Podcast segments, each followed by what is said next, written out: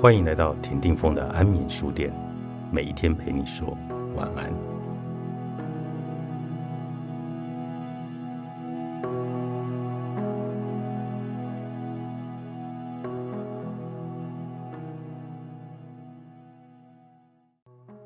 经验能够被学习吗？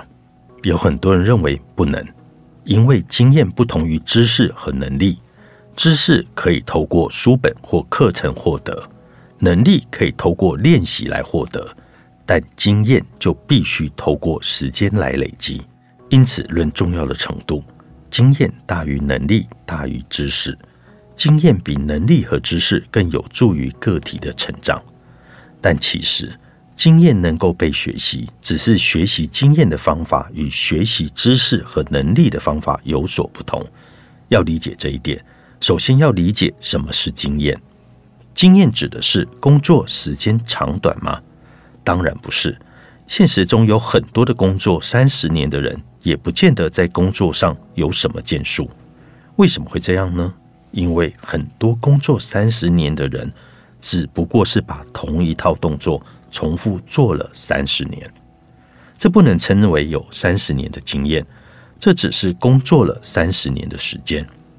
那么，经验到底是什么？经验是一种异常管理的能力。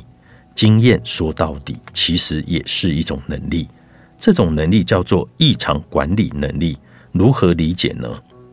想象一下，计程车司机的工作，一个人从不会开车到熟练开车，掌握开车技能，到熟练掌握城市道路规划，到熟练掌握计程车营运规范，再到成为一名合格的计程车司机。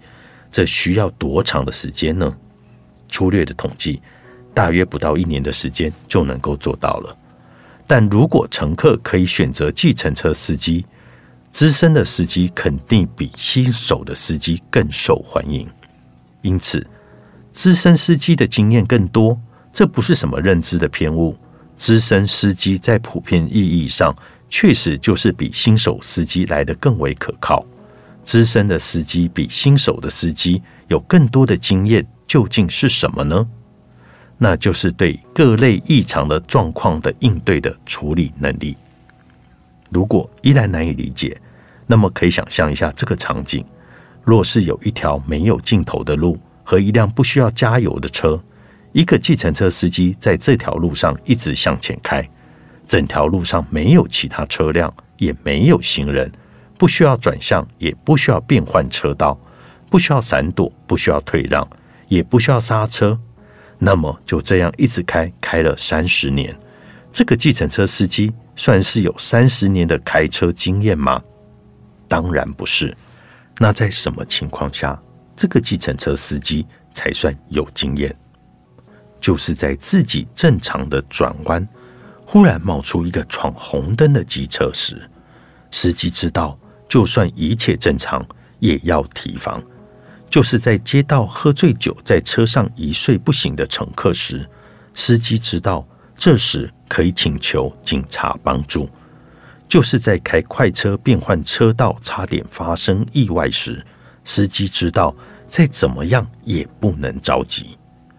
有一次，我和朋友一起搭飞机，途中发生颠簸，飞机晃得十分厉害。朋友有一些担心，小声对我说：“不会出什么事吧？”我说：“你也经常出差，又不是第一次坐飞机，需要这么紧张吗？”朋友说：“他从来没有遇过颠簸的这么厉害的情况。”我说：“不用担心，颠簸的比这更厉害，我都遇过。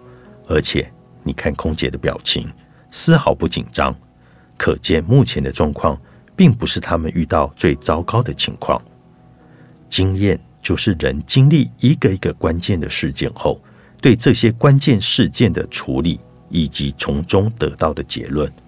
再回到最初那个问题：经验可以被学习吗？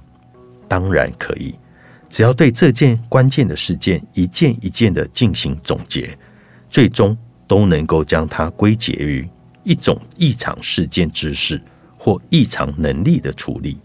透过说故事。能够传授异常事件的知识，透过场景的模拟，可以补强异常的能力处理。知道了这个原理之后，对个人和成长有什么样的帮助呢？最常见的帮助呢有三点：第一，辨别价值资讯。当有机会听到他人分享成功经验时，其中最有价值的资讯是什么？不是逆袭式的成功故事本身，而是这个人在过程中哪些挫折和哪些困难，有哪些机遇和哪些挑战，而对方是如何思考、如何抉择、如何应对。如果这个人分享的成功经验中没有这些价值的内容，那么即使这个人再成功，对听的人而言，也只是听了一个故事，相当于看了一部普通的电影。二、累积自身的经验。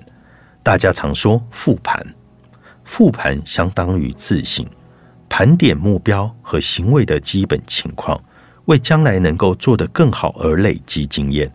但是，究竟该复盘什么？很多人是没有抓到复盘的重心。应该复盘的是关键的事件。以及自己面对这件事件时的思考、抉择和应对的方式，这些关键的事件可以是成功的事件，总结成功的经验；也可以是失败的事件，总结失败的经验。三、总结他人的经验。当身边有人成功或者失败时，也可以采用同样的方法总结他的经验。大多数人总结自己的成功经验时，语言模式都是我做了这个，我又做了那个。总结的重点主要是在成果上，而不是达到成果过程所遇到的各类问题、挫折以及应对的方法。这样的成功经验往往难以复制。同样的，人在总结失败经验时，也很容易聚焦在失败的本身。失败本身不重要。对于失败过程中应对问题的方式的解析，才是真正的重点。成长势能，作者任康磊，好人出版。